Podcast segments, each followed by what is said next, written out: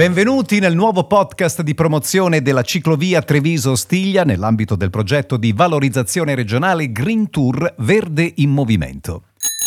Questo podcast vuole essere un viaggio per raccontare e condividere i valori della pista ciclabile nel cuore del Veneto, che attraversa tre province, Treviso, Padova, Vicenza, e che nel suo lungo percorso di quasi 70 km offre servizi per cicloturista come punti ristoro, noleggio biciclette, hotel, B&B e agriturismi.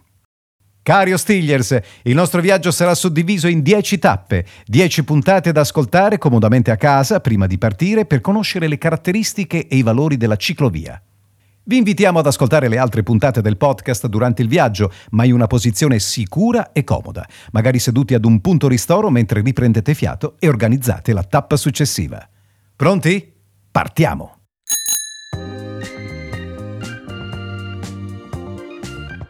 La Treviso Ostiglia è una bella pista affettuosamente chiamata Ostiglia da tutti i residenti. È una ciclovia su sedime proprio e corre per circa 70 km, dal centro della città di Treviso fino a Montegalda, un bel paese adagiato sui colli iberici.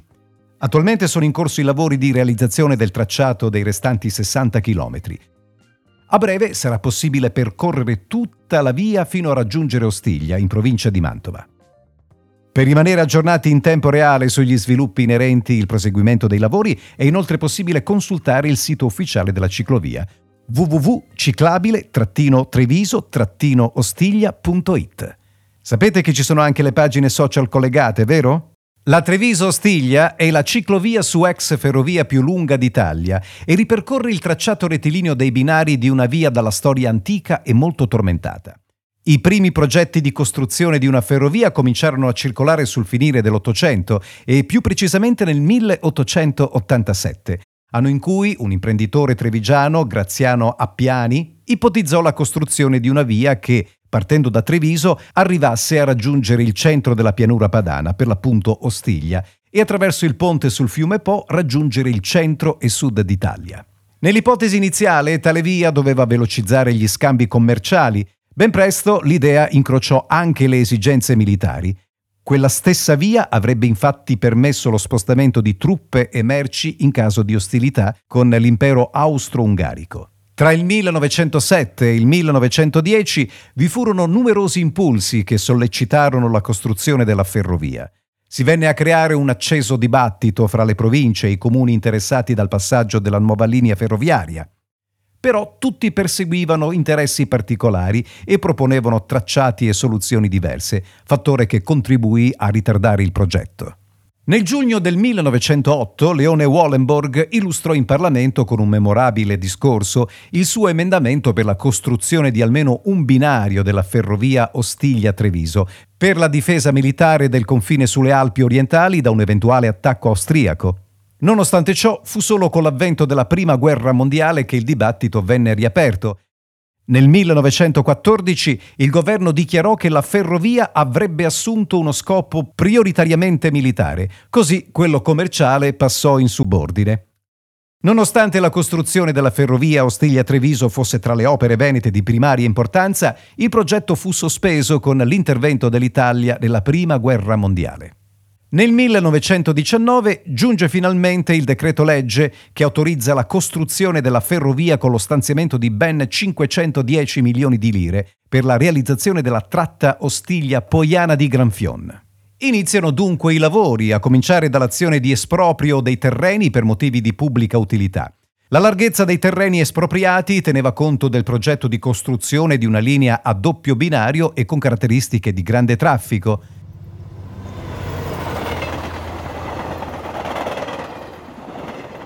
Dal punto di vista ingegneristico, la costruzione della ferrovia fu un lavoro caratterizzato da opere imponenti e di grande capacità. Questa linea supera fiumi importantissimi e di grande portata.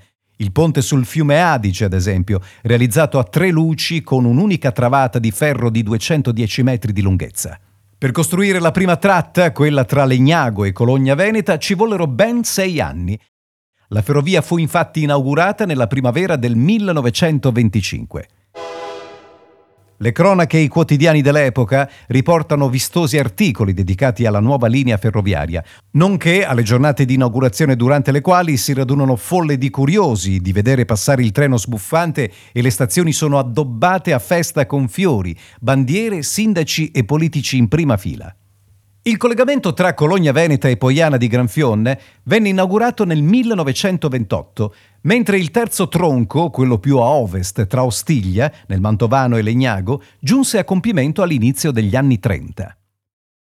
La quarta fase dei lavori infine trova compimento nel 1941, a guerra ormai iniziata, anche in questo tratto vi sono opere di altissima ingegneria che danno vita a ponti straordinari per superare fiumi altrettanto imponenti, come il ponte sul fiume Brenta, lungo ben 114 metri.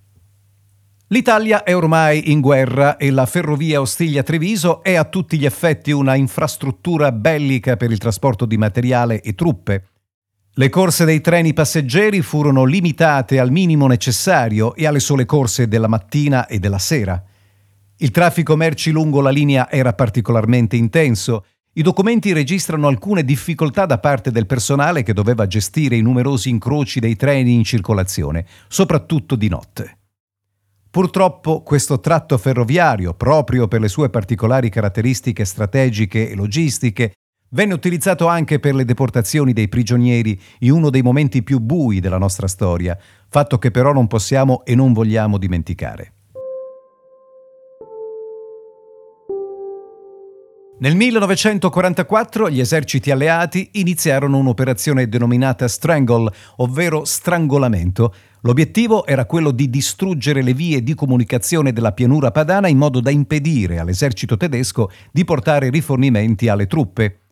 I bombardamenti colpirono in modo pesante i principali ponti della ferrovia, le incursioni aeree distrussero il ponte sull'Adige, quello sul Brenta a Piazzola e quello sul Sile a Santa Cristina. All'inizio del 45 la linea, spezzata in tanti piccoli tronchi, era ormai completamente inservibile. I ponti, il tracciato, alcune stazioni andarono completamente distrutti.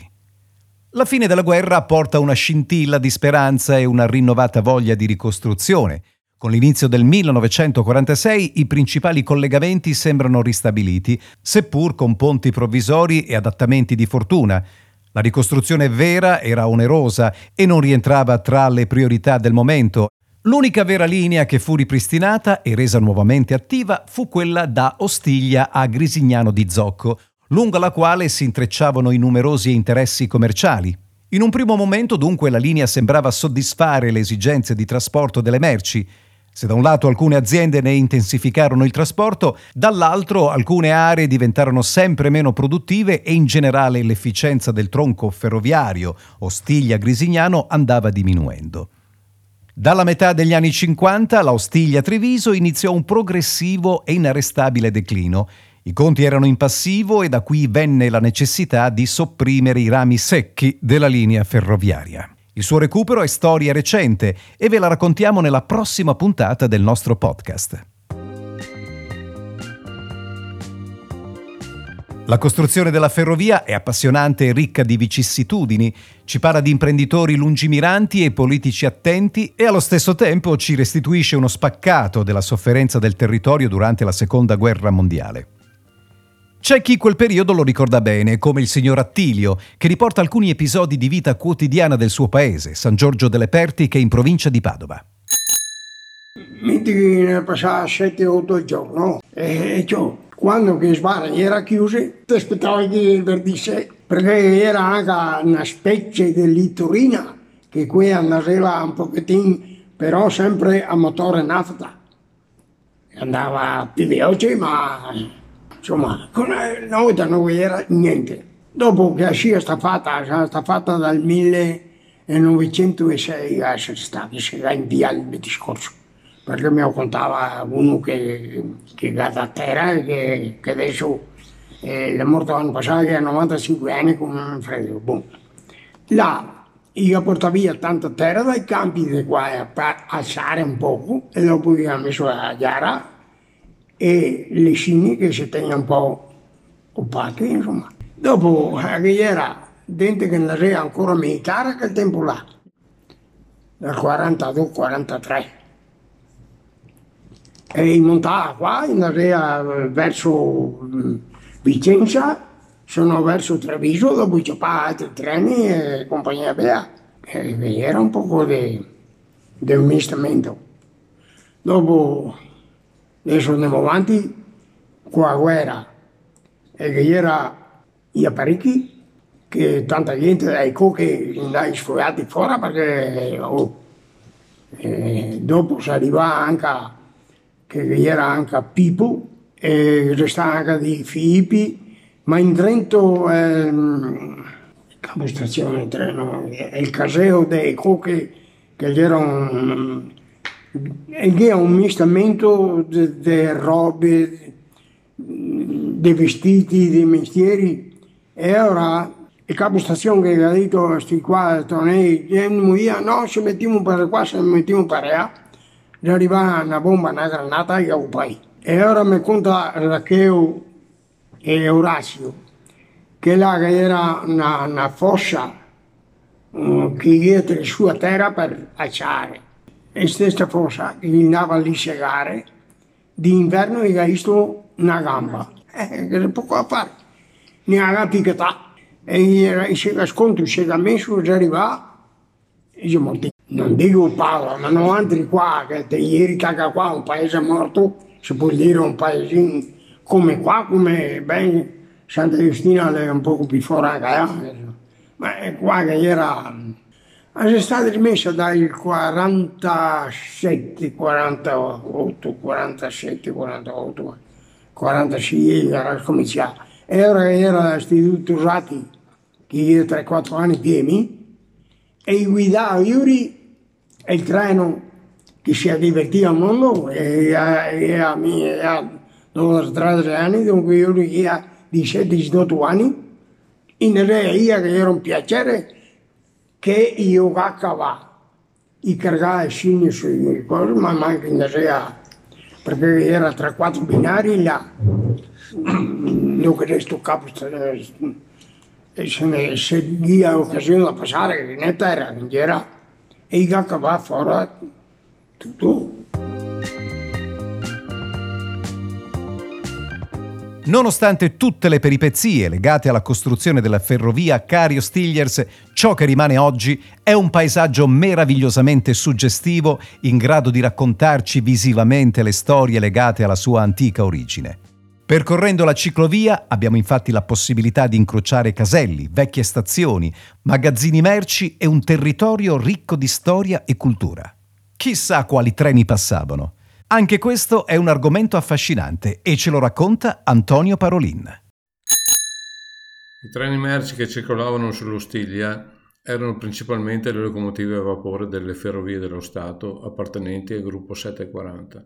Erano macchine molto potenti e performanti per l'epoca, in grado di trainare complessivamente anche oltre le 1400 tonnellate e si fermavano in tutte le stazioni. Gli addetti al funzionamento della locomotiva generalmente erano due persone, il macchinista e il fuochista.